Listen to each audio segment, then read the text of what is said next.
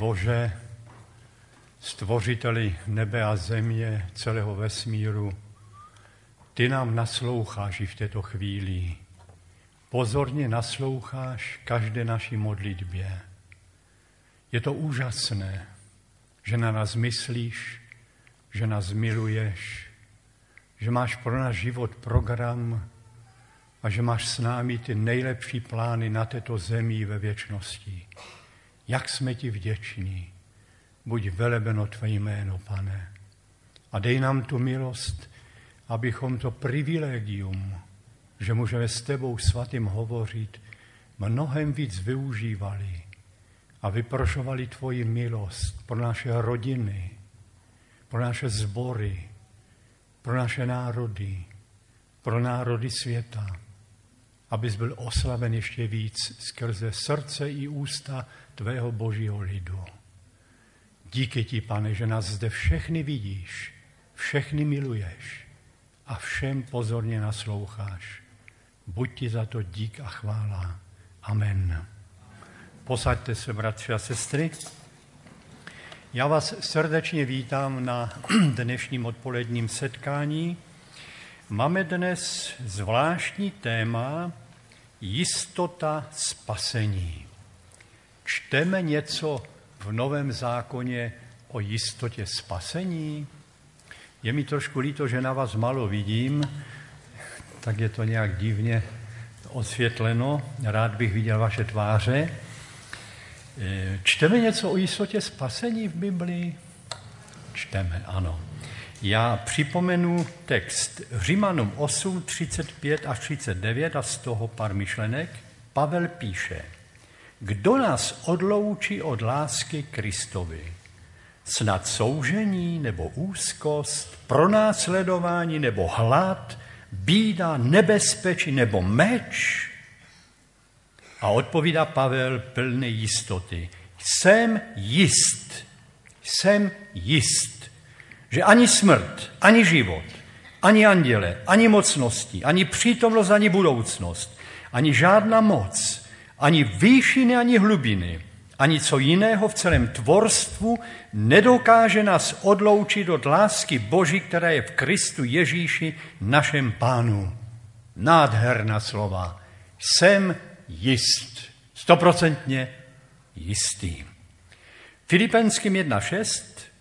Jsem si jist, že ten, který ve vás začal dobré dílo, dovede je až do dne Ježíše Krista.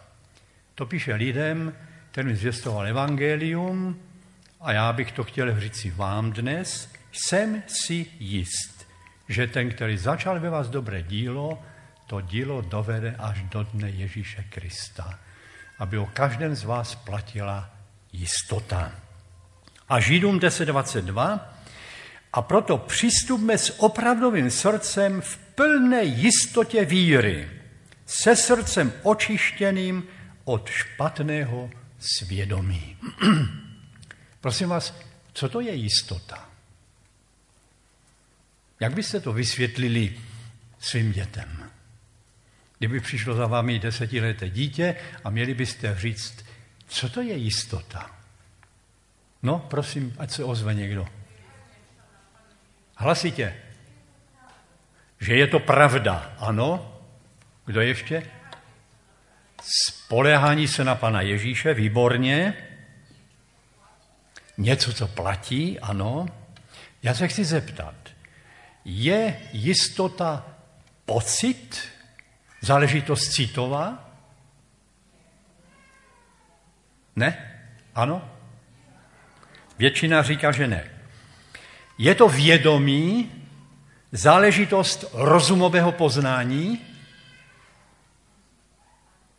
Ano i ne. A nebo je to konstatování skutečnosti dané Kristem? Ano, je to konstatování skutečnosti dané Kristem. Já jsem to slovo vyhledal ve slovníku a ve slovníku bylo napsáno, jistota je zhoda mezi přesvědčením a skutečností. Zhoda mezi přesvědčením a skutečnosti, která existuje. Tedy je to jistota v poznání skutečnosti. No to je úžasné.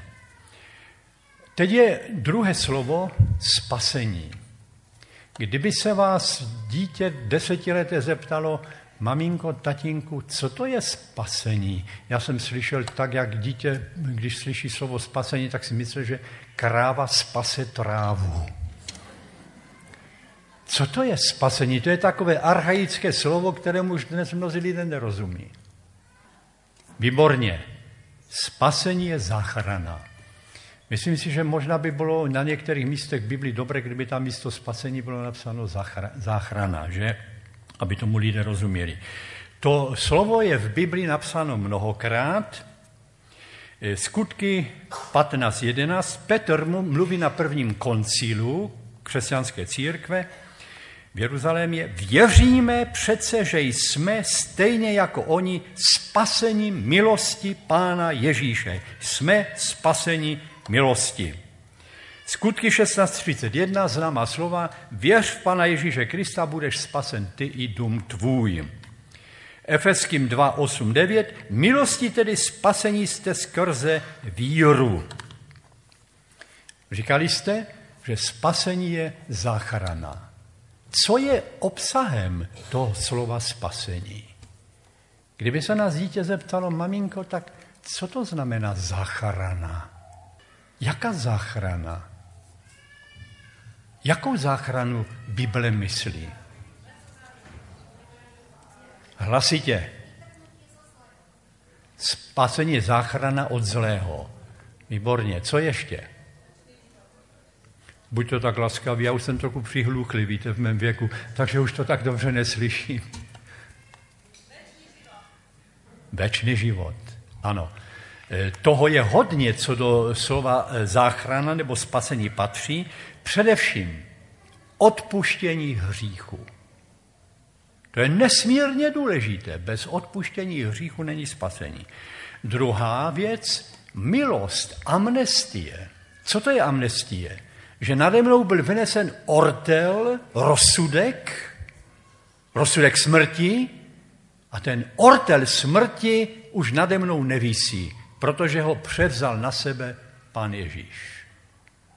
To je amnestie. Za, spasení, záchrana, to je amnestie. Pak je to znovu zrození z ducha.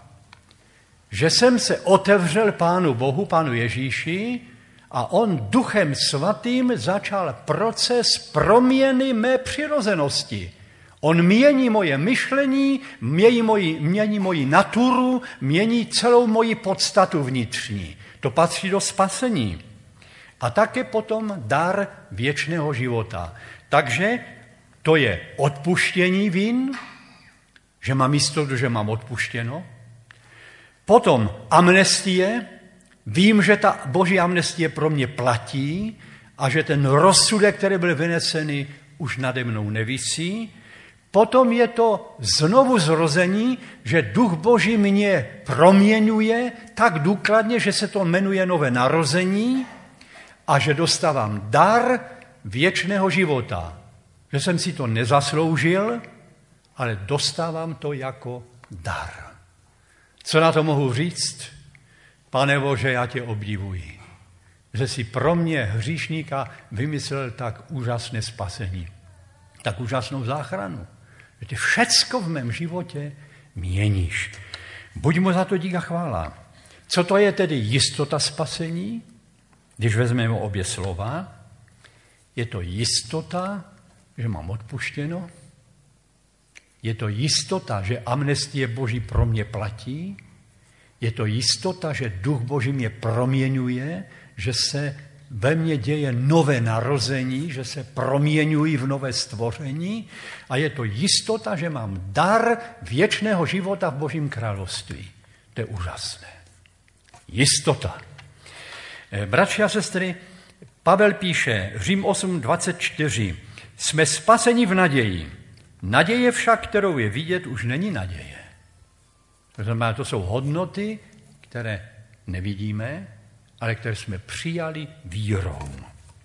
Milostí jste spaseni.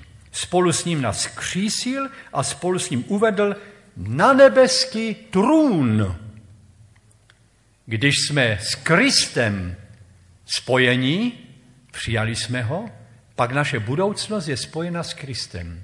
Kristus byl vyvýšen na nebeský trůn a my jako údy jeho těla jsme vyvýšeni spolu s ním na nebeský trůn. Bratři a sestry, umíte si to představit? Že jednou budete na nebeském trůnu s hlavou církve s panem Ježíšem jako údy jeho těla? Umíte si představit tu slávu v nebi? To je úžasné. To je tak úžasné, že my jsme plní obdivu, že nám Pán Bůh v Ježíši Kristu připravil tak fantastické věci. A my to všichni smíme nejen vědět, nejen slyšet, přijmout a prožívat. Není to úžasný dar? Nádherný dar. A Pán Bůh je hoden toho, abychom za to oslavovali ve dne v noci. Patříme k privilegovaným lidem. Všichni jsme privilegovaným lidem. Naše národy jsou privilegované národy, že mají evangelium už celá staletí nebo víc než tisíc roků. Úžasný boží dar. A kolem nás je tolik lidí, kteří o tom nic nevědí. Tolik lidí, kteří stápou v, v nejistotě, v temnotě, nevědí, co bude, bojí se smrti. Chudáci, je jich kolem nás miliony. Představte si, kdybyste jeli po dálnici v autě a teď byste slyšeli, že je zemětřesení a že v dálnici se protrhla propast 200 metrů hluboká, vy byste měli to štěstí, že byste před tou propastí zastavili. Teď byste se dívali do té propasti veliké a auta, které jedou 130, tak by tam padalo do té díry. Co byste dělali, kdybyste zastavili před tou dírou a vylezli z auta a viděli, kam ta auta padají? Co byste dělali? Ano, děkovali byste Panu Bohu, ale druzí ukazují, no zastavovali bychom ty, co jedou. Zastavovali bychom je, ať tam nepadnou. Ukazovali bychom všemi možnými způsoby, zůstaňte stát, protože tam je propast, zahynete. A teď si představte, že kolem nás umírají lidé, kteří padají do propasti zahynutí, ze které nikdy nevyjdou, a my se na to díváme, nezrušujeme se, že umírá jeden nevěřící, druhý nevěřící, třetí nevěřící, padají do propasti a my ani nad tím nepřemýšlíme. Je to možné? Nám jsou ti lidé lhostejní. My nemáme zájem, aby oni byli zachráněni, abychom jim ukázali, že před tou propastí je záchrana. Když se zastaví, přijmou Pana Ježíše obišťku nad propastí do nebe. Co budeme dělat pro ty lidi, kteří kolem nás žijí a Pana Ježíše neznají? Chceme něco pro ně dělat. V našem národě českém jich přibývá, to jsou miliony, miliony. My jsme toho nesmírně smutní po posledním sčítání. Nevím, jak to dopadlo na Slovensku, kolik lidí se hlasí k ateismu.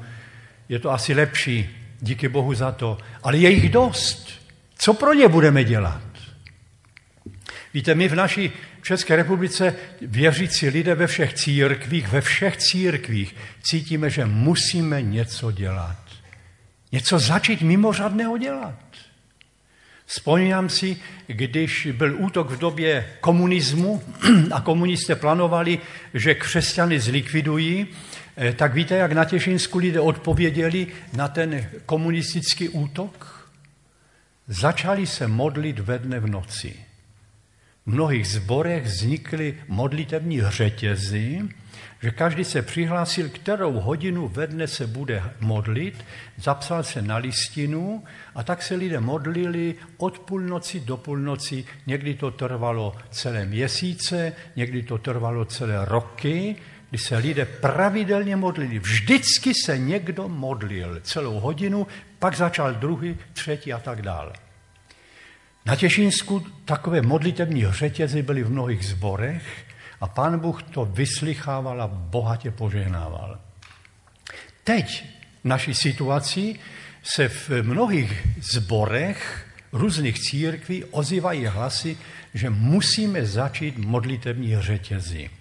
Příkladem nám je ochranovský sbor. Ten ochranovský sbor jednoty bratrské, který založil Cincendorf nebo přijal ty utečence z Moravy a ti se modlili celá desetiletí bez přestání ve dne v noci. Úžasný modlitevní zápas. A z toho ochranovského sboru vyšly tisíce misionářů do světa. Udělali ohromnou službu v celém světě. Do, do dnešního dne je ovoce této služby. A tak si křesťané v naší zemi uvědomují, že se musíme začít modlit.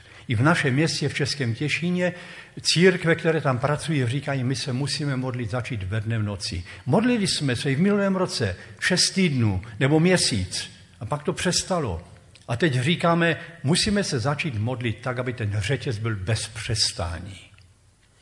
Je obrovská výhoda, že je internet. Na internetu si každý otevře modlitby 24 lomeno 7, tam jsou rubriky volné, tam se ukáže, které hodiny jsou obsazeny, které nejsou obsazeny, každý se zapíše a už to platí a v tu hodinu se budeme modlit. My v Těšině máme takový zvyk, že se ti modlitevníci přicházejí modlit na jedno místo. Ale myslím si, že to, co jsme měli v době komunismu, bylo praktičtější, že se každý modlil doma a mohl do té modlitby zapojit svoji rodinu. Je o jedné v noci, ve tři hodiny v noci, ve tři hodiny odpoledne. Kdy se přihlásil, tak se modlil.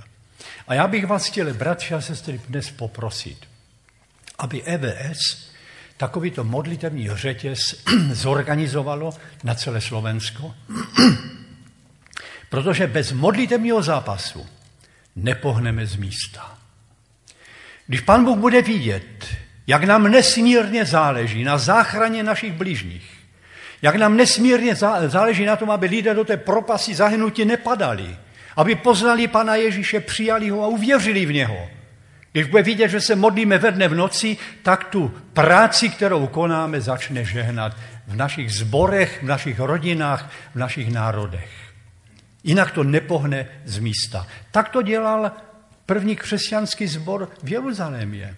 Deset dnů se modlili v kuse, když se Petr dostal do vězení, tak se modlili ve dne v noci, až pán Bůh udělal zázrak a Petr byl vyveden z vězení. Pán Bůh odpovídá na naše modlitby, on je bere vážně. Ale když ty modlitby jsou takové chvílkové, tak pan Bůh neví, záleží jim na tom, nebo nezáleží, zápasí o záchranu, nebo nezápasí. Pan Bůh by to mohl udělat samozřejmě i bez nás. A on se rozhodl, že nás bere jako spolehlivé spolupracovníky, že s námi počítá a že chce, abychom do toho díla záchrany byli zaangažováni všichni, i mladí, i starší. Tak vás velice prosím, abyste popřemýšleli a pomocí internetu udělali modlitevní řetěz, který bude trvat ve dne v noci bez přestání. Za co? Za církev, za její obživení, za národ, za český národ bezbožný, za Evropu, za misí ve světě. Máme se za co modlit, protože těch modlitev je třeba nesmírně mnoho. Já jsem velice vděčný za vás všechny, bratři a sestry. Za vás starší i za vás mladé. Vaše srdce hoří pro Krista. Pán Bůh s vámi počítá. S každým z vás počítá. Každý z vás je nenahraditelný. A pro každého z vás má mimořádné úkoly na této zemi. A žehnám vám, aby se oslavil ve vašich životech. A mám velkou radost, že Pán Bůh si i ze Slovenska posílá misionáře do světa. Mám obrovskou radost, že dnes je mezi námi jedna sestřička, která pracovala roky v dětské misii a teď pracuje na misijním poli v Azii. Potřebuje modlitevní podporu vás všech. Nejen ona, ale potřebuje modlitby pro tu práci, kterou se mezi pohany musí dělat, aby měli evangelium ve svém jazyce sestřička Světlanka. A já ji poprosím, aby nyní přišla a povypravěla nám o své práci v Azii. Neřekne nám přesně kde, protože to nesmí, kvůli nebezpečí, které, které hrozí misionářům, ale jsme nesmírně vděční, že ji máme dnes mezi sebou. Vítáme.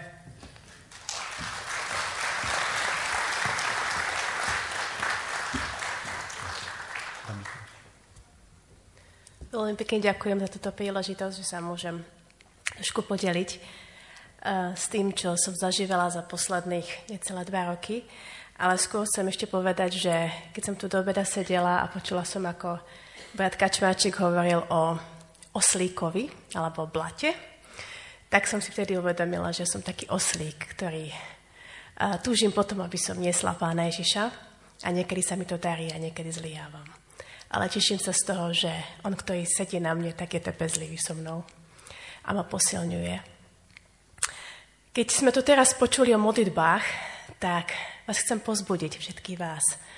Modlitba uh, je naozaj spojenie s pánom. A môžem to povedať z vlastného príkladu, že keď sa modlíme, tak pán Boh počuje a. Už to, že vôbec môžem byť v Ázii, momentálne som tu v Piešťanoch, ale že som mohla byť v Ázii, a to, čo som zažívala, som mohla kvôli tomu, aj kvôli tomu, som, samozrejme v prvom rade kvôli Božej milosti, ale aj kvôli tomu, že mnoho, mnoho ľudí na Slovensku sa za toto dielo, Božie dielo modlí.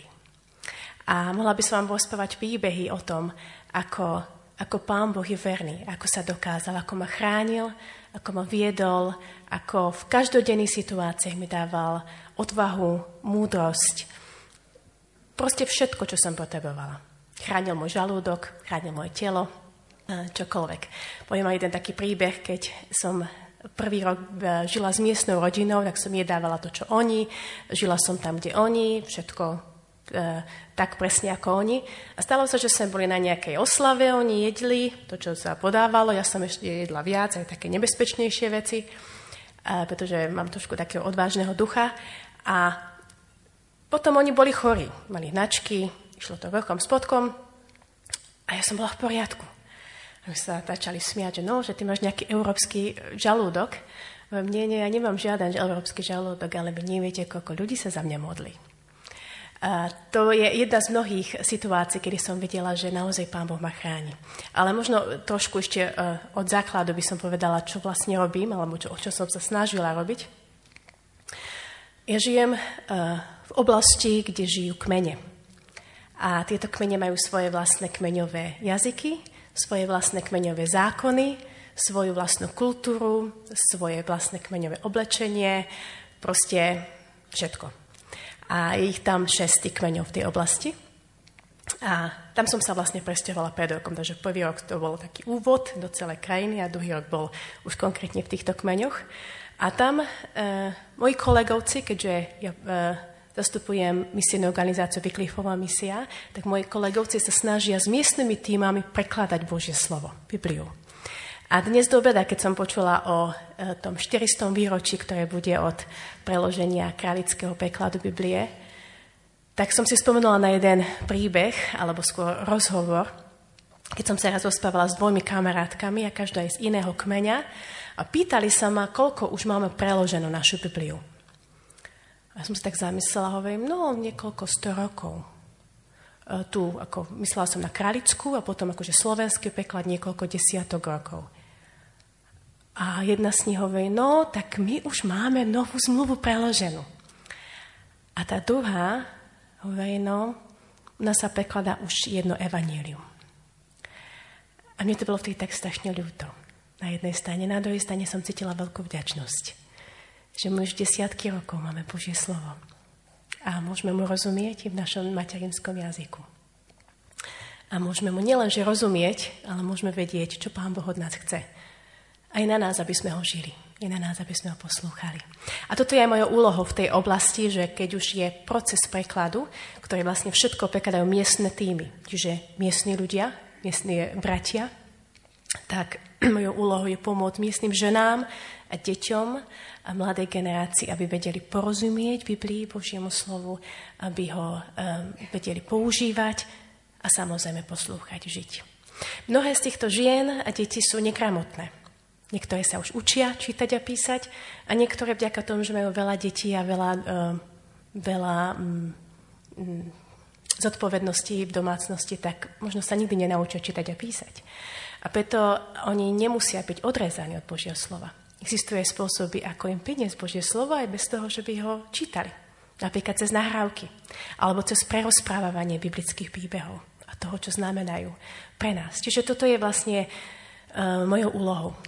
Pomôcť im um, vlastne vyškoliť tých miestnych pracovníkov, pracovníčky, uh, ktorí by mohli ďalej pracovať s miestnymi ženami a, a s deťmi, aby mohli vysvetľovať Božie slovo a aby mohli porozumieť. Títo ľudia, mnohí z nich sú už kresťania.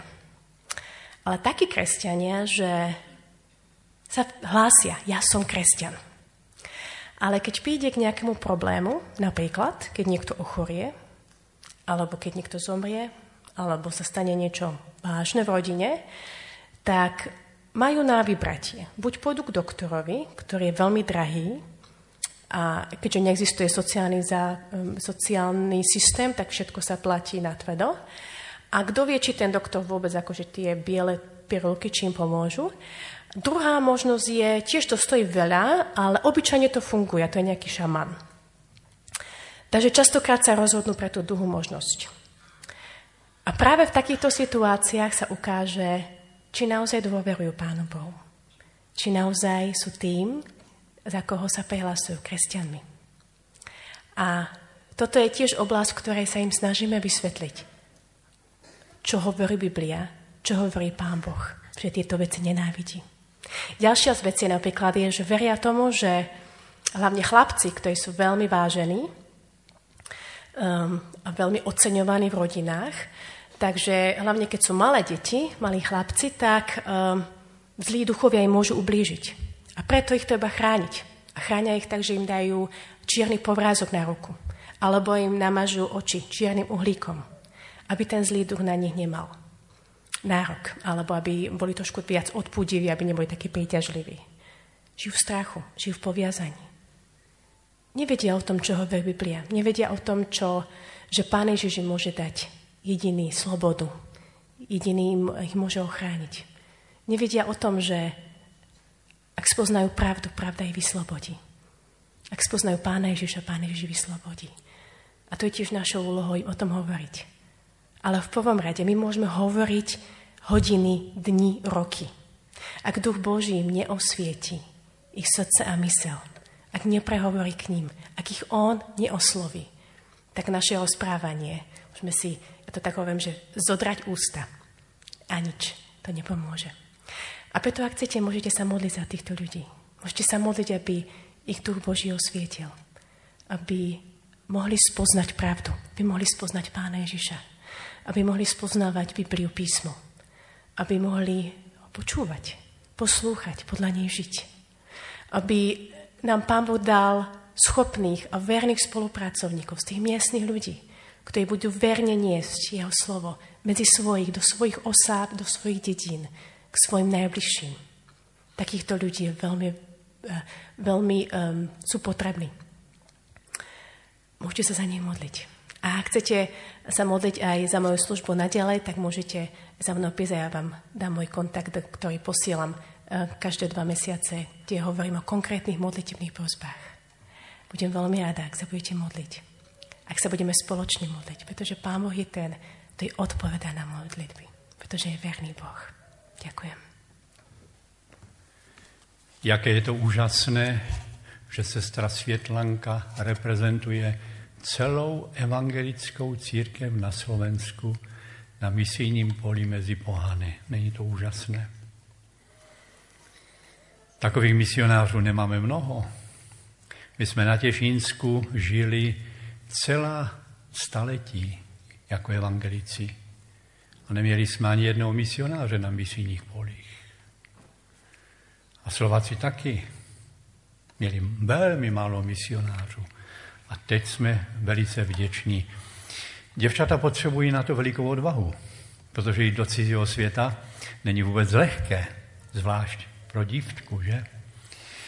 A my jsme na Těšínsku, v našem zvodu v Českém Těšíně se modlili, aby pán Bůh daroval mladým lidem odvahu jít.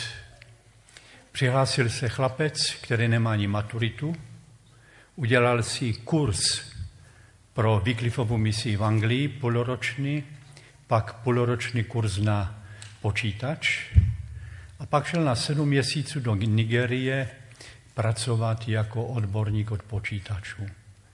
Takoví odborníci jsou nesmírně potřební, protože dneska se pomocí počítačů zachytávají jazyky a zpracovávají, aby to šlo daleko rychleji než bez toho. Eh, modlíme se, aby Pán Bůh vyslal z našich církví další misionáře, chlapce, děvčata. Byl jsem velice, velice překvapen, když z jedné rodiny z Těrlicka se přihlásila dívenka, která studovala tři roky v Banské Bystrici na biblické škole, že půjde do Nepalu a tam bude jako misionářka pracovat. Pracovala tam víc než rok. Teď nám v církvi přednáší o tom, jak ta práce vypadala. Já jsem žasl, útle děvčátko, s takovou odvahou. A jaké úžasné požehnání Pán Bůh přes ně dává těm národům. Když pracuje v kolektivu děvčat, které přišly ze všech kontinentů. A teď tam nesou evangelium od domu k domu, dětem a tak dále. Úžasná práce. A já se tak modlím, aby Pán Bůh i ze Slovenska vyslal další mladé lidi, chlapce i děvčata, na všechny strany, protože je třeba ještě přeložit do 2000 jazyků evangelium. Kdo jim to přeloží? My staří? No už nemáme ani paměť na to. Vy mladí máte čerstvou paměť, výborné jazykové znalosti, můžete udělat obrovské věci.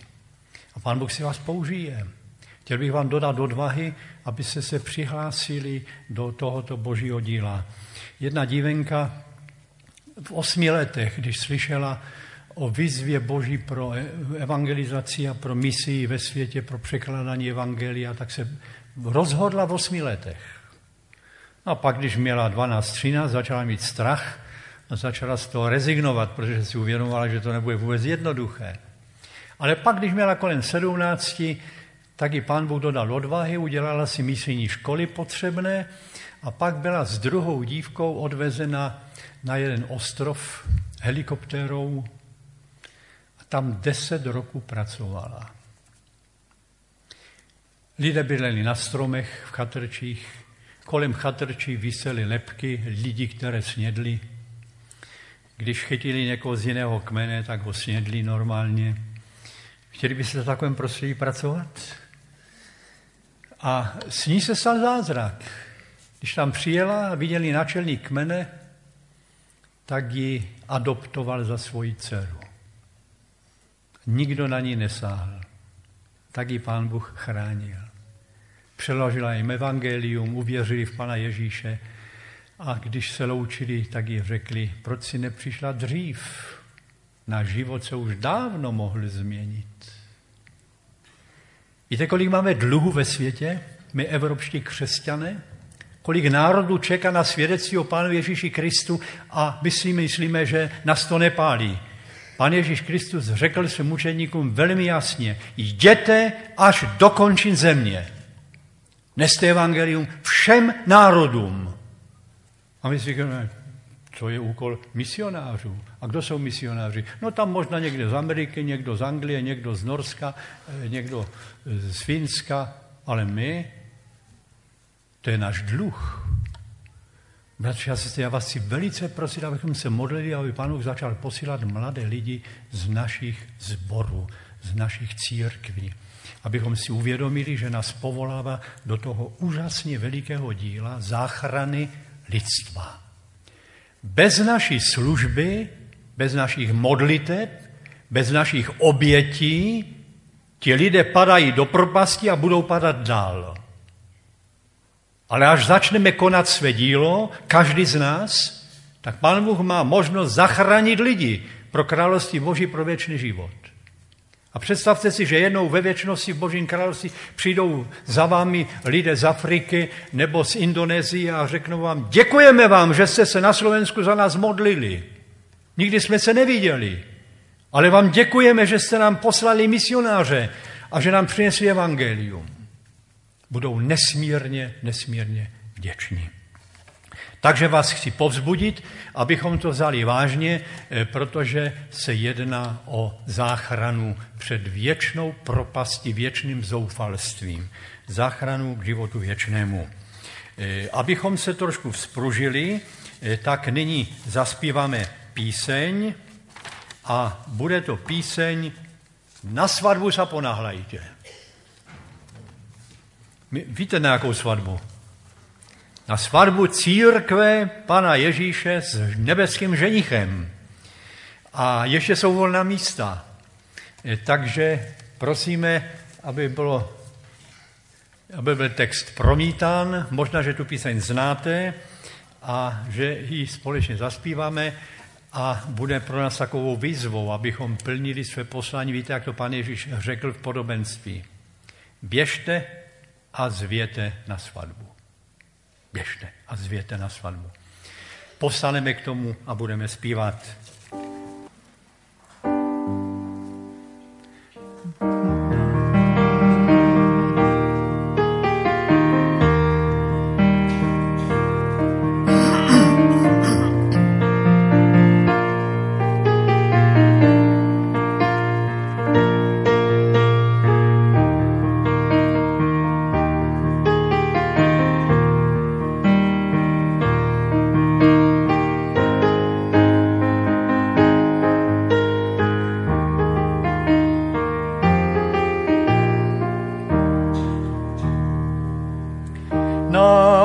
Svatbu sa ponahlajte, ešte je voľný stůl. Večera je pripravená, možno prisadnúť. Svadobné, či máš už rucho, hostine, kto spozvaný, či si v tomto milostivom čase slovám Božím podaný. Si v tomto milostivom čase slovám Božím podaný. Barankovú svadbu slávnu môžeš si nevšimať. K večeri však miesto teba prísadne tvoj druh. Podobne, či máš už rucho, k hostine, kto spozvaný, či si v tomto milostivom čase slovám Božím podaný. Či si v tomto milostivom čase slovám Božím poddaný. Nebude už dlho čakať, hostiteľ spasy král. Zdných miest je ešte mnoho, pojdi neváhaj. Svadobné, či máš už rúk, hostinie nos pozvaný, či si v tomto milostivom čase slovám Božím poddaný. Či si v tomto milostivom čase slovám Božím poddaný. Děkuji, posaďte se. Bratři a sestry, mám otázku. Na čem je jistota spasení založená? Je založena na zbožném životě člověka? Je založena na zbožném životě člověka? Ne. I když zbožný život se předpokládá. Ale jistota spasení není založena na zbožném životě člověka. Jan 1.29. Jan křtítel řekl, ukázal na Ježíše a řekl, hle beránek boží, který sníma hříchy světa. Tedy jistota spasení je založena na díle spásy Pána Ježíše Krista. Římanům 3.23. Není rozdílu, všichni zhřešili jsou daleko od boží slávy. Jsou ospravedlňováni zadarmo, zadarmo jeho milosti vykoupením v Kristu Ježíši. To je úžasné slovo.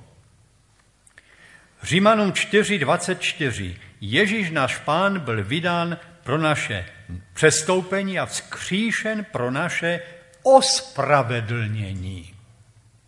Tedy jsme ospravedlněni Kristovým vzkříšením. Kristus zemřel za naše hříchy. To se tam opakuje stále v těch epištolách. Jan 2.2, 1. Jana 2.2, on je smírnou obětí za naše hříchy a nejenom za naše, za hříchy celého světa. Tedy naše jistota je založena na dokonalém vykupitelském díle Pána Ježíše. Ne na mých zásluhách, ne na mé zbožnosti, ale na vykupitelském díle Ježíše. To je důležité pro nás. Protože kdybychom to měli naopak a měli jistotu založenou na své zbožnosti, no tak propadneme všichni. Dal jsem konfirmandům otázku. Kdo z vás ještě neměl nikdy špatnou myšlenku, ať zvedne ruku. Kolik rukou se zvedlo, co myslíte? Ani jedna. Kdo z vás ještě neřekl nikdy zlé slovo, ať zvedne ruku. Ani jedna ruka. Byli upřímní. Kolik špatných myšlenek jsme už měli? Kolik nedobrých slov vyšlo z našich úst? Kdybychom budovali jistotu spasení na sobě, tak propadneme. My ji budujeme na dokonalém vykupitelském díle Pána Ježíše Krista. Buď mu za to dík a chvála. Že je pro nás dokonalým spasitelem. Ale bratři a sestry, to není všechno. Jistota spasení je založena také na mém upřímném vyznání hříchů a na tvém upřímném vyznání hříchu. Jan Křtitel začal své kazatelské dílo slovy čiňte pokání a pán Ježíš, když začal své kazatelské dílo, tak začal čiňte pokání, neboť se přiblížilo království nebeské. Prosím vás, proč pokání a proč vyznání hříchu? Proč to je potřebné? Je to potřebné? No je. To je první krok. Proč je to potřebné? Já používám často přirovnání, když mluvíme o hříchu, tak hovořím o infekci. Že jsme všichni zdědili infekci zla. Slovu hřích mnozí lidé nerozumí, ale infekce, co je, to vědí. V Africe dědí miliony lidí infekci HIV. Takové děti žijí 12-13 roku a umírají.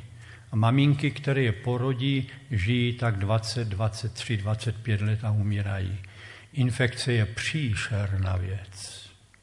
A my jsme všichni zdědili infekci zla. To zlo se projevuje v myšlenkách, ve zlých touhách, sobectví, v píše a v tom všem, co Bible jmenuje. Nemůžeme za to. My jsme to zdědili. Nás to táhne do zlého. Nás to táhne do okultismu. Do všeho satanského nás to táhne. A my si musíme uvědomit, že to je zkáza, základ zkázy, co jsme zdědili. A teď to musíme říct, já si to uvědomuji.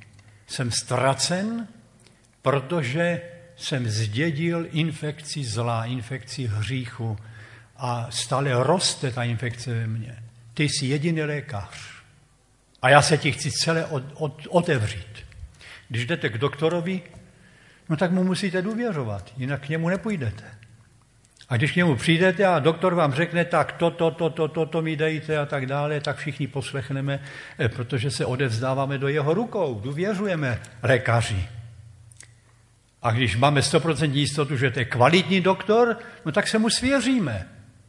Byl jsem na operaci se srdcem, Věděl jsem, doktor, který mě operuje, věřící člověk, se dává podkazatelnou, tak se mu svěřím. Podepsal jsem protokol, že vím, že 2 nebo 3% mohou při operaci zemřít, ale proč důvěřuji Pánu Bohu a tomu doktorovi taky. Ta důvěra nám je potřebná. Pán Bůh chce, abychom mu řekli, pane, já si uvědomuji, že ta infekce hříchu, kterou jsem zdědil, je hrozná. Kolik špatných myšlenek, kolik špatných slov kolik zlých činů, kolik dobrých činů jsem zanedbal, vyznávám. A svěřují se do tvé lékařské ruky, do tvé lékařské péče. Pán Bůh to chce slyšet. Protože když pacient nedůvěřuje lékaři a něco zamlčí, něco zatají, no tak ho nemůže vylečit pořádně. Ten vztah důvěry může být tehdy, když je odhalen celý ten vnitřní prostor člověka. Tedy je to důležité, že ta naše jistota spasení je také založena na upřímném vyznání hříchu.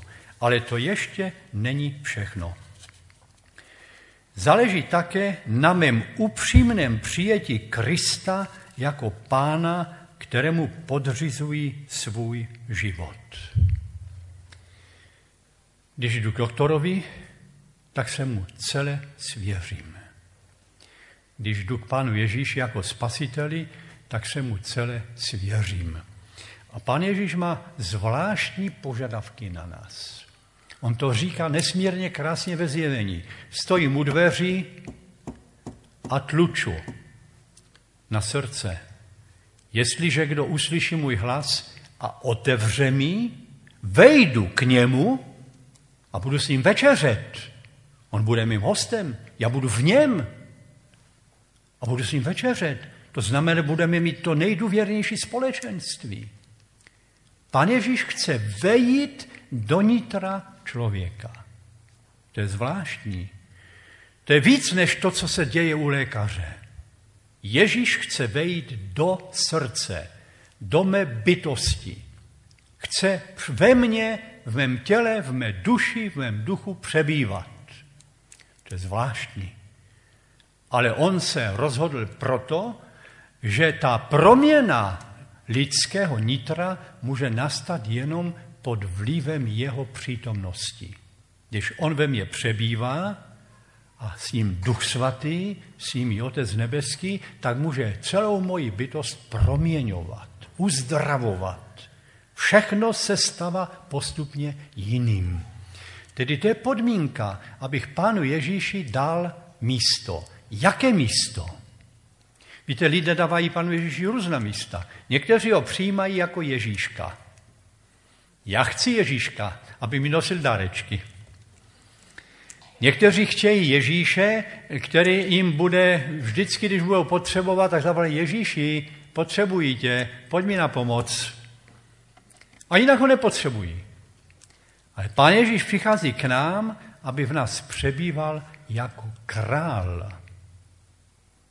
abych mu dal místo královské ve svém srdci.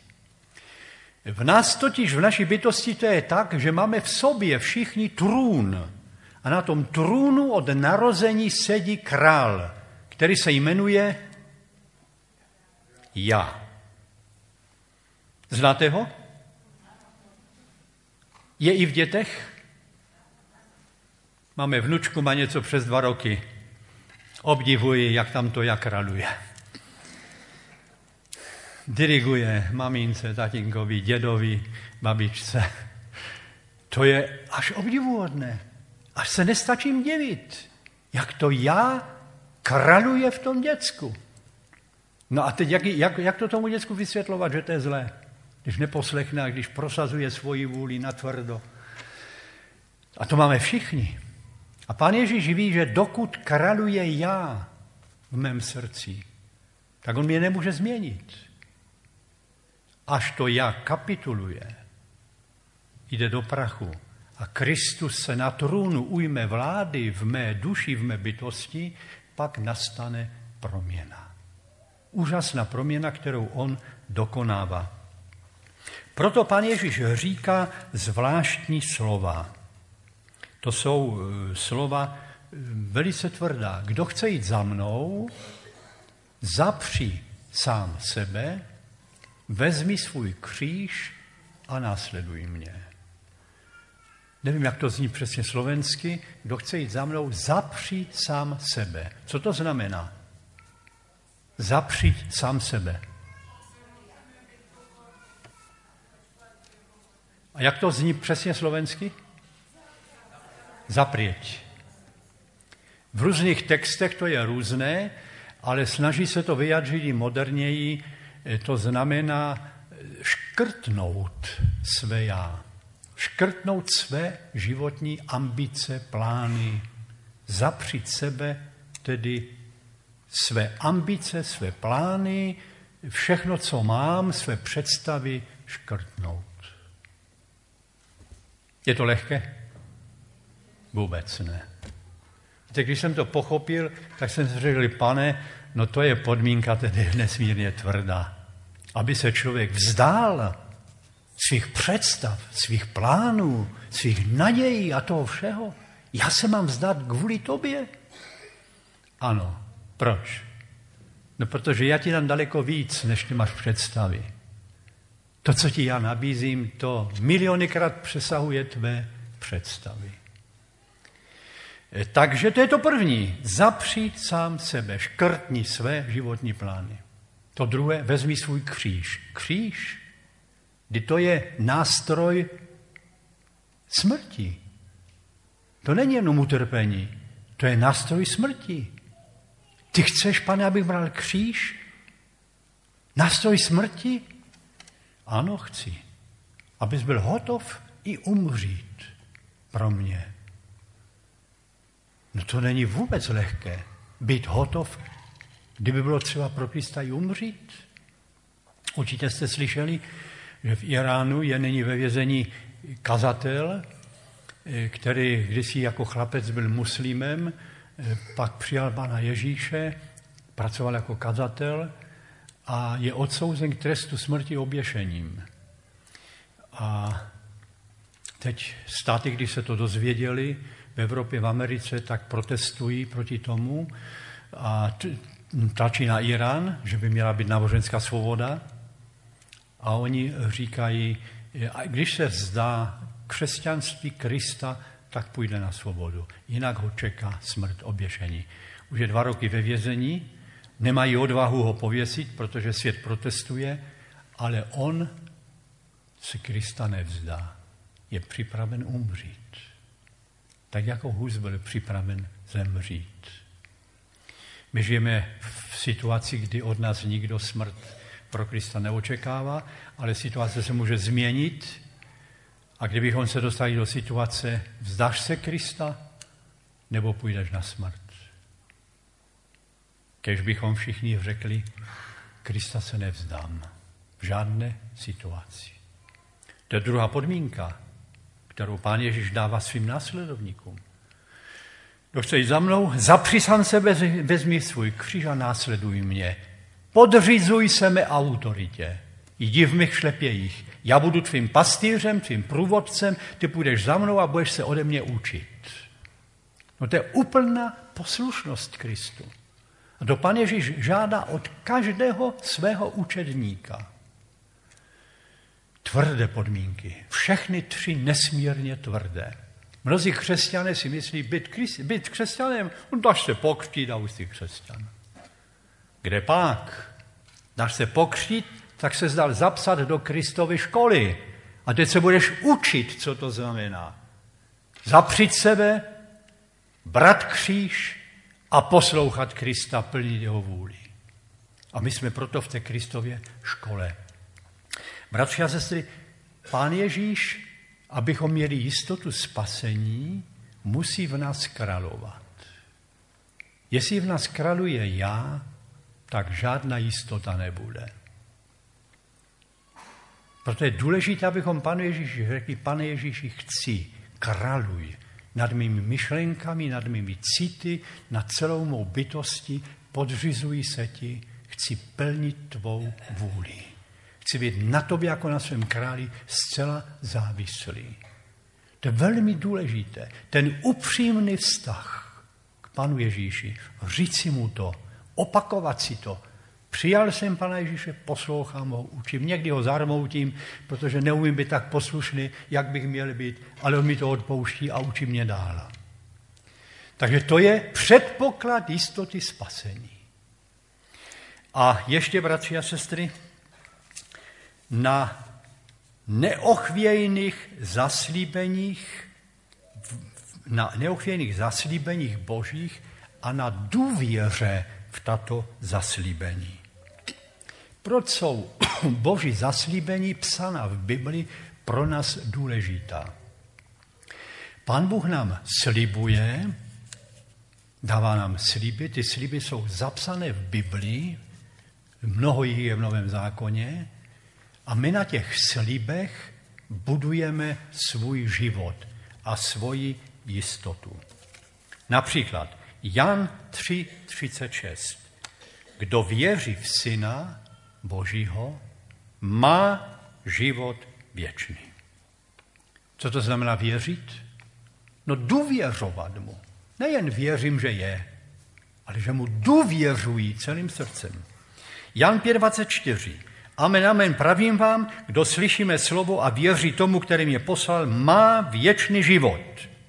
Jan 6.47. Amen, amen, pravím vám, kdo věří ve mne, má život věčný. Jan 8.51. Kdo slyšíme slovo a věří tomu, který mě poslal, má život věčný. Takových slibů je v Bibli mnoho. Já jsem dobrý pastýř. Dobrý pastýř duši svou pokládá za ovce, pan Ježíš říká. Ovce mi hlas můj slyší, já je znám.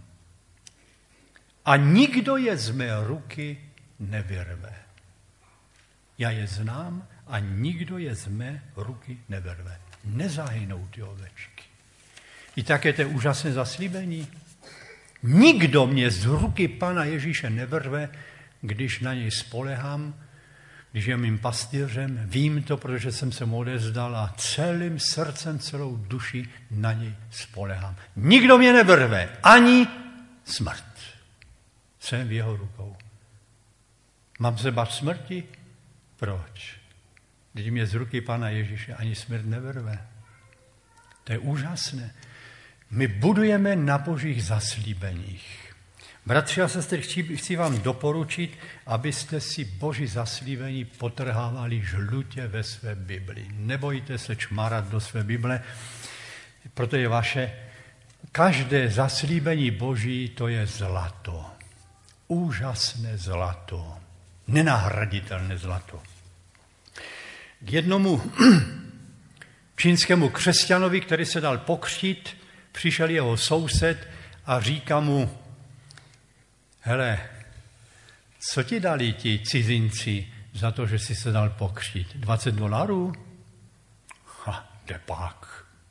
Mnohem víc. Tak 100 dolarů ti dali? A je ne, mnohem víc. Tak tisíc dolarů ti dali? Mnohem víc. Ten se dívá a říká, je to možné? A on, ten křesťan, mu říká, vidíš tam ten kopec? Kdyby ten kopec byl ze zlata, tak oni mi dali víc než kopec zlata. Říká, to není možné. A pak zvedl Bibli a řekl, vidíš tu knihu? Ta kniha mluví o Ježíši Kristu, který mi dává věčný život, Boží království, které má cenu daleko, daleko vyšší než všechno zlato na světě. Já jsem nesmírně bohatý. Bratři a sestry, držíte se toho božího zlata?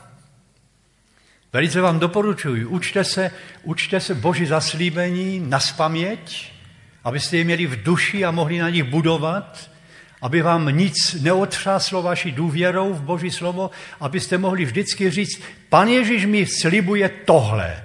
Já mu věřím, že mě z jeho ruky nic, ani smrt nevyrve. Já na něj spoléhám a vím, že on mě nesklame. Ta boží zaslíbení, to jsou pro nás skutečně největší poklady. A jistota spasení je založena na naší důvěře v boží zaslíbení. Takže ta jistota je velice potřebná. E, můžeme si zase zaspívat? Máte chuť ještě zpívat? No. Tak bychom si zaspívali píseň Choď povedať to horám.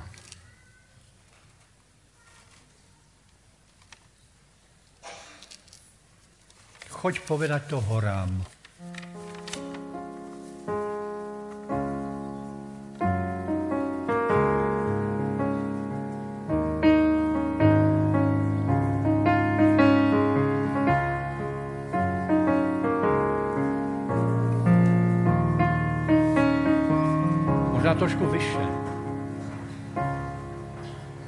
Ton vyš. No, o ton vyššie.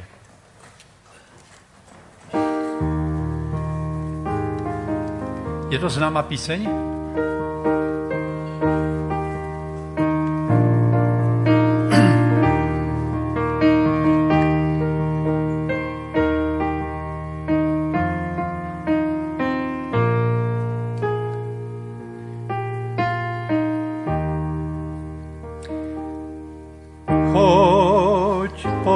Dať to horám, vrchom i lesom všetkým oznam.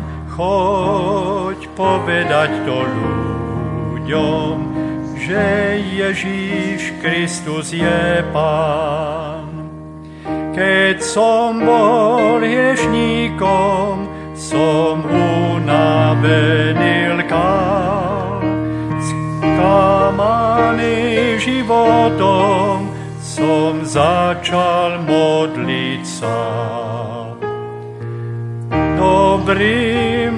Mocný Pane, dnes vypočuj môj hlas.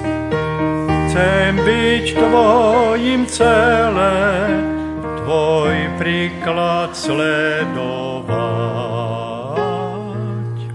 Choď povedať to horám, vrchom i lesom všetkým oznam.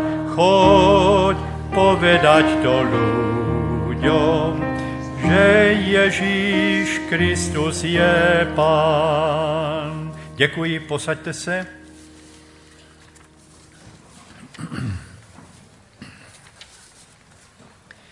Bratři a sestry, otázka, jak se projevuje jistota spasení v životě člověka. Jak se to projevuje, když člověk má v srdci jistotu spasení? Co myslíte? Výborně. Především radosti. Jan 15.9. Jako si otec zamiloval mne, tak jsem si já zamiloval vás. Zůstaňte v mé lásce. To jsem vám pověděl, aby moje radost byla ve vás a vaše radost byla plná, říká pán Ježíš. Člověk, který má jistotu v pánu Ježíši, má radost ve svém srdci. Římanům 14.17. Vždyť království Boží není v tom, co jíte a pijete, nebo v spravedlnosti, pokoji a radosti v duchu svatém.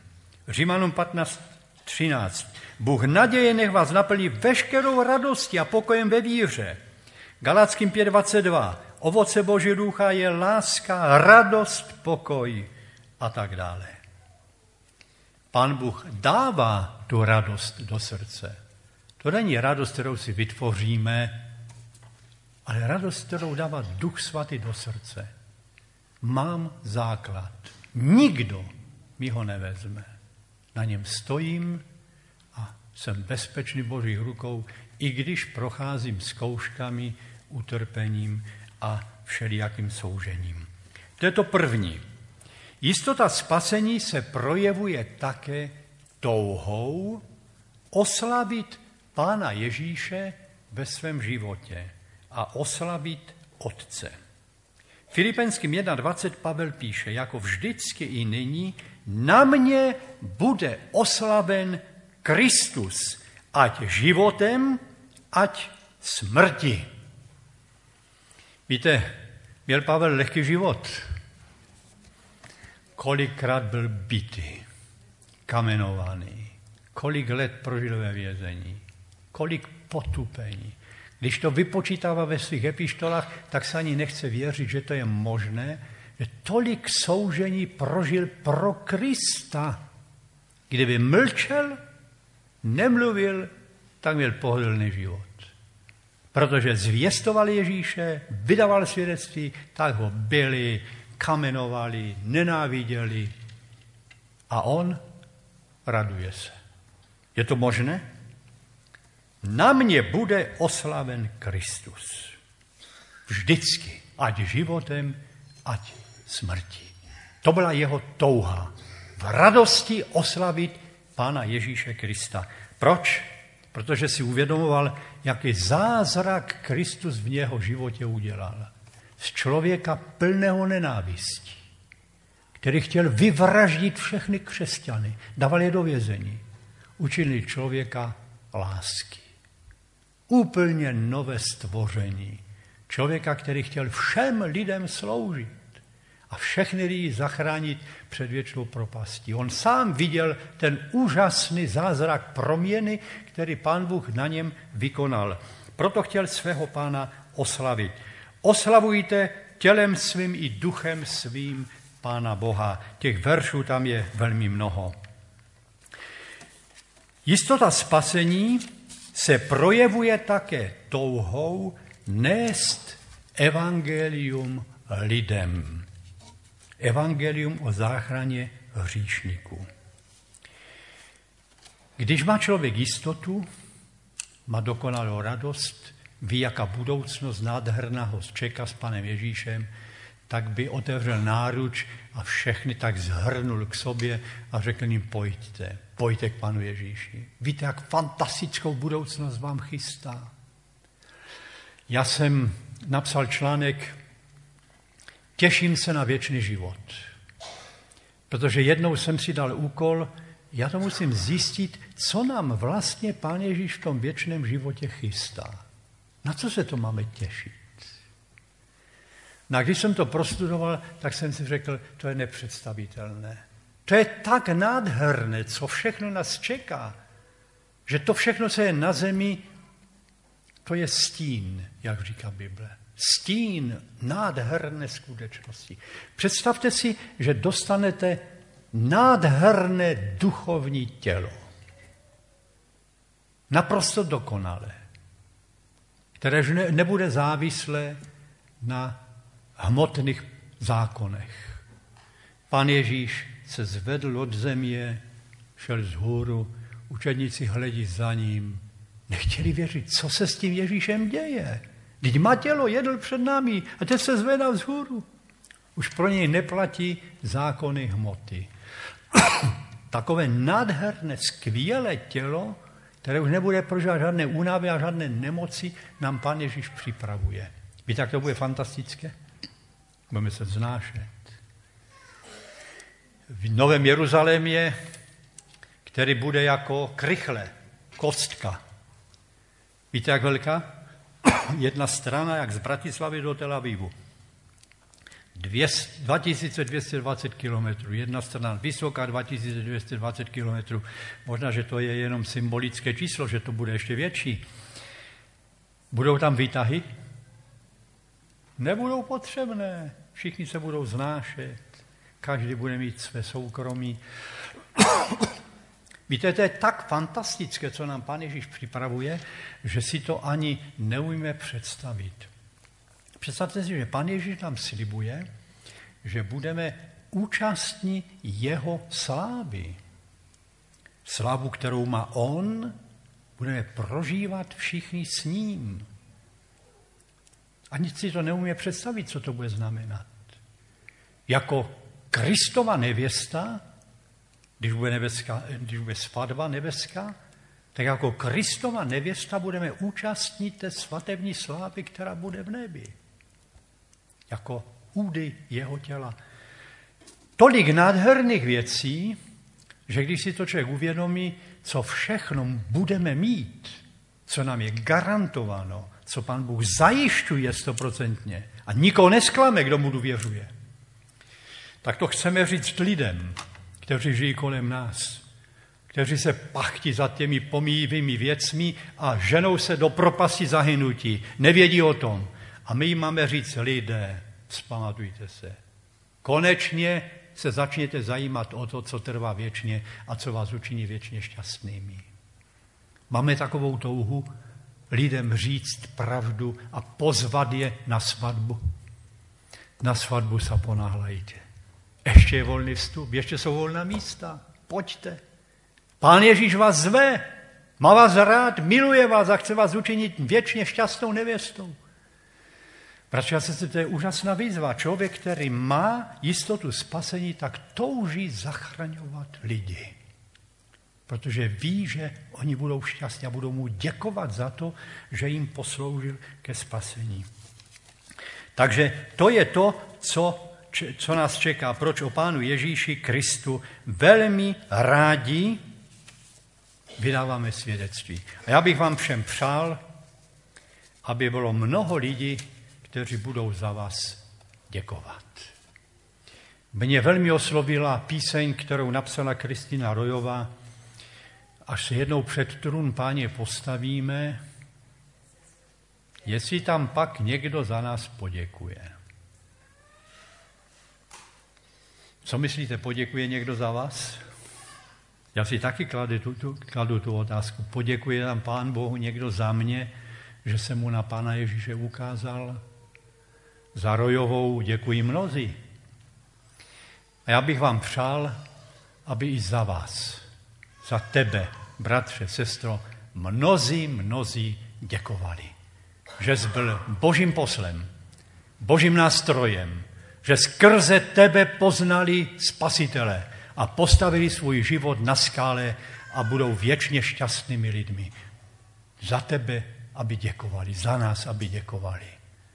A když jich bude hodně, tak bude hodně spasených. Tak ať nám žehná.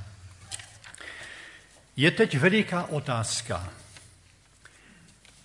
O jistotě spasení se mluví ve spojení se svobodou. A poštol Pavel několikrát zdůrazňuje, že jako křesťané své jsme svobodní. Jak si představujete tu svobodu? My jsme svobodní lidé. My už nejsme otroci, my jsme svobodní. Jak si tu svobodu představujete?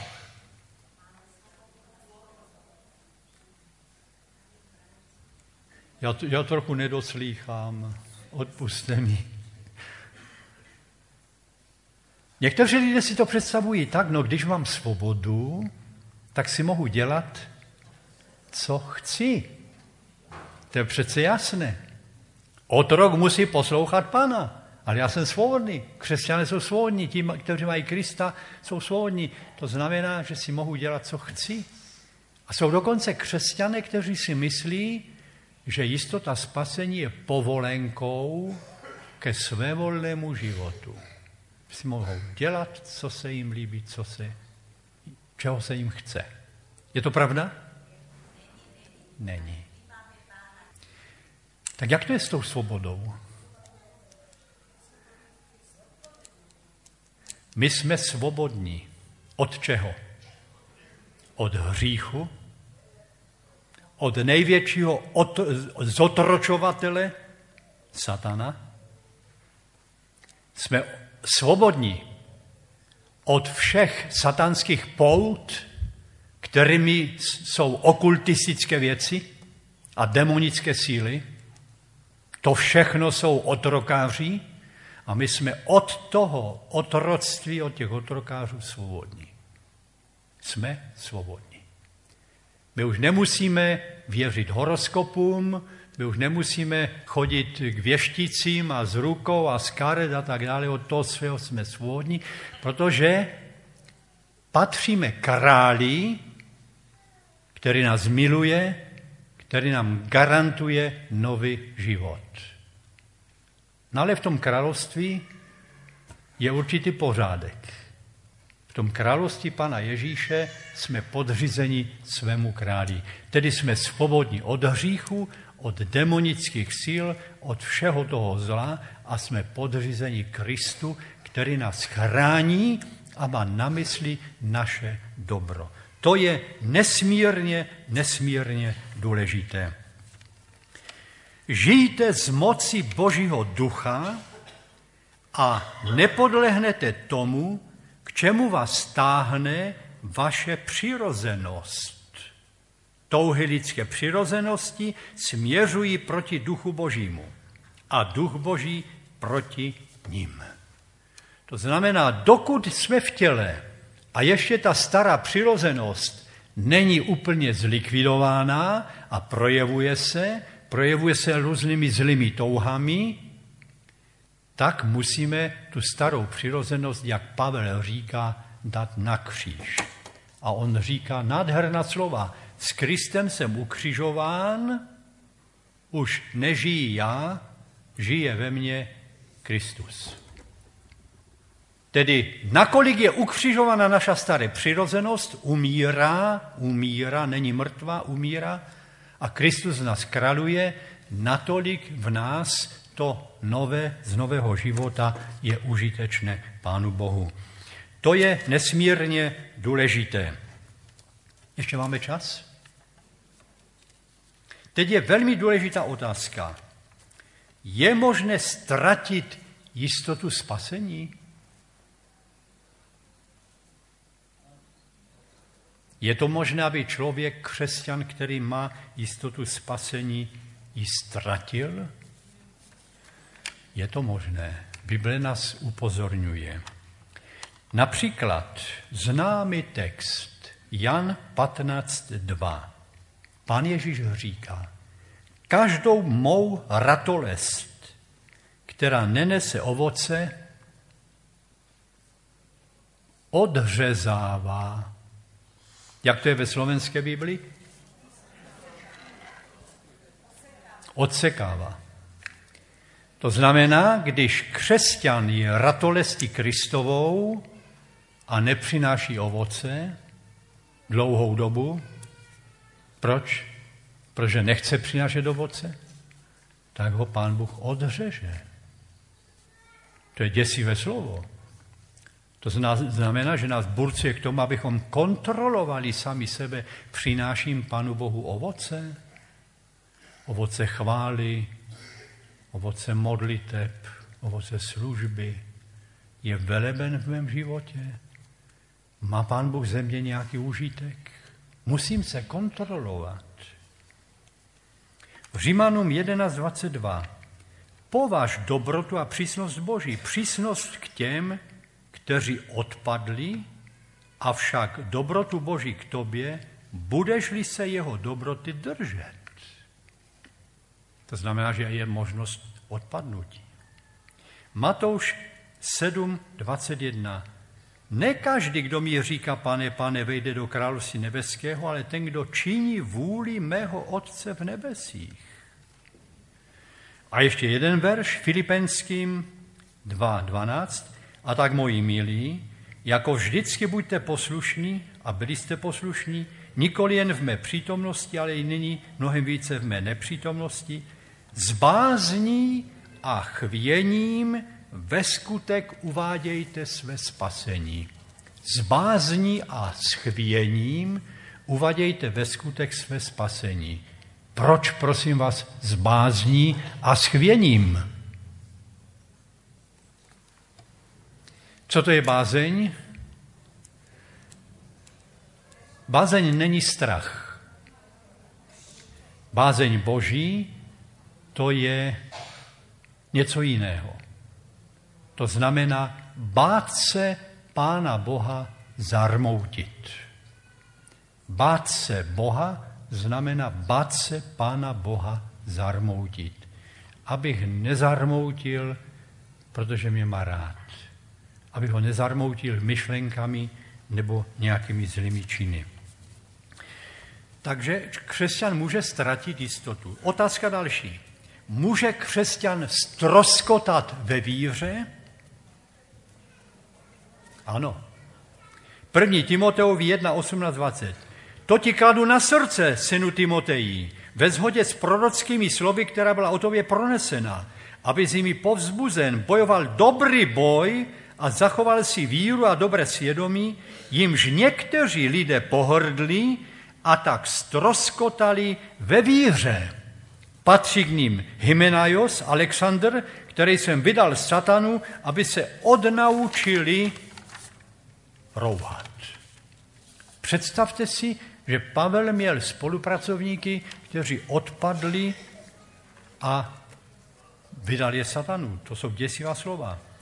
1. Timotovi 4.1. Duch vyslovně praví, že v posledních dobách někteří odstoupí od víry a budou se přidržovat bludných duchů a bludných učení. A smutná slova Pavlova 2. Timoteovi 4.10. Démas mě totiž opustil, protože více miloval tento svět. I ve pištole k Židům je řeč o těch, kteří odpadli. Co to znamená pro nás, že křesťan může odpadnout? Že jsme vystaveni stále ještě pokušením satana. Satan nás, křesťany, nesmírně nenávidí. On nás nemá rád. Proč? No, protože mu kazíme jeho práci. On chce všechny lidi strhnout do propasti se sebou. On ví, že tam je jeho místo a chce Pánu Bohu zranit jeho otcovské srdce a co nejvíc lidí strhnout se sebou, aby Pán Bůh byl smutný. A my, kteří stojíme věrně na Kristu, tak jsme satanovi přeš, překazíme jeho dílo. A on zuří na nás, jako lev řvoucí. Nemá nás rád a všelijakými pokusy se nás snaží strhnout, znechutit, odvrátit od, od víry, od Krista. Je tady. Dokud má ještě na tomto světě slovo, tak dělá veliké překážky křesťanům. Je mnoho křesťanů, kteří sedí ve vězeních v této chvíli, 70-80 tisíc odborníci říkají, asi 3 miliony lidí křesťanů, kteří jsou pronásledováni, nenáviděni ve světě. Satan zůří. A proto pozor, abychom nepodlehli jeho útokům, ale abychom vytrhávali.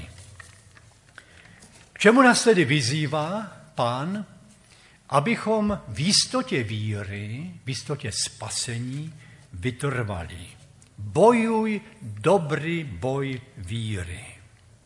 To říká několikrát. Bojuj dobrý boj víry. Četli jste zjevení Jana a tam v těch dopisech, které píše pán Ježíš zborům, těm sedmi zborům, se devětkrát, i včetně kapitoly 21., devětkrát opakuje slovo, kdo zvítězí. Kdo zvítězí? Dám mu hvězdu jitřní, dám mu jíst ze stromu života a tak dále. Devětkrát tam je slovo, kdo zvítězí. Co to znamená pro nás? No, že dokud žijeme na světě, tak jsme v boji. V duchovním boji, který může být nesmírně tvrdý a pro nás nebezpečný.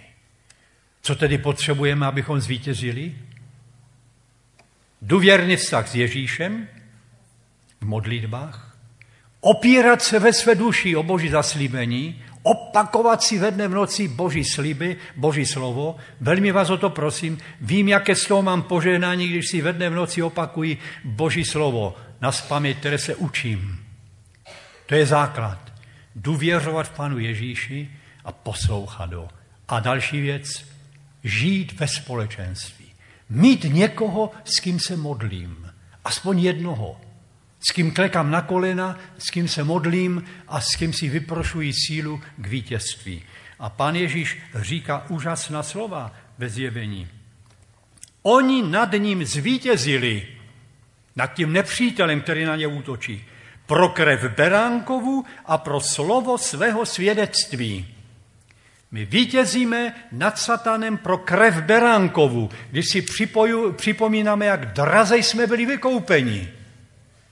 On na svou krvi vykoupil z otroctví satanova. Satan zuří, ale nemůže nic změnit na tom, dokud my trváme při Kristu.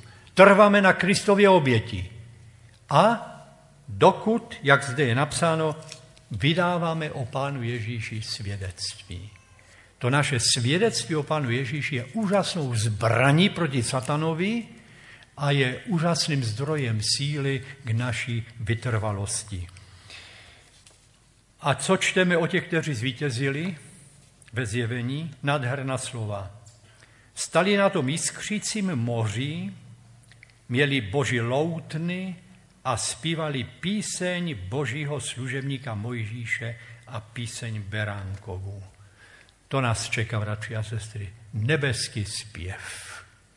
My také zpíváme, no, ve srovnání s tím nebeským zpěvem je to slabé, měli bychom zpívat hlasitěji a e, radostněji, ale chceme zpívat, chceme našeho pana oslavovat, velebit, zaspíváme si ještě jednu píseň, až ji najdu.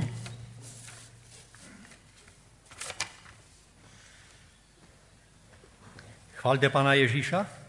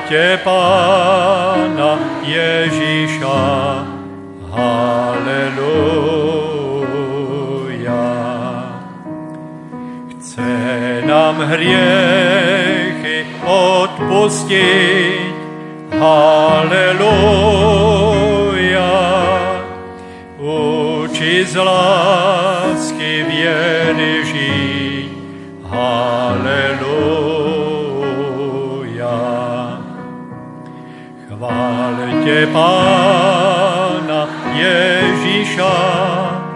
Haleluja. Chválte Pána Ježíša.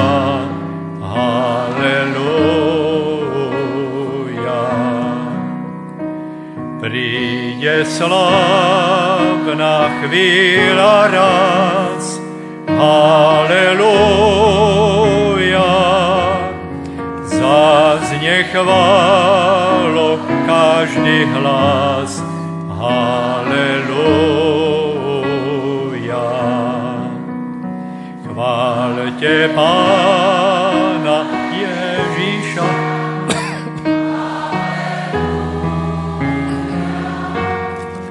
Chválte Pána Ježíša,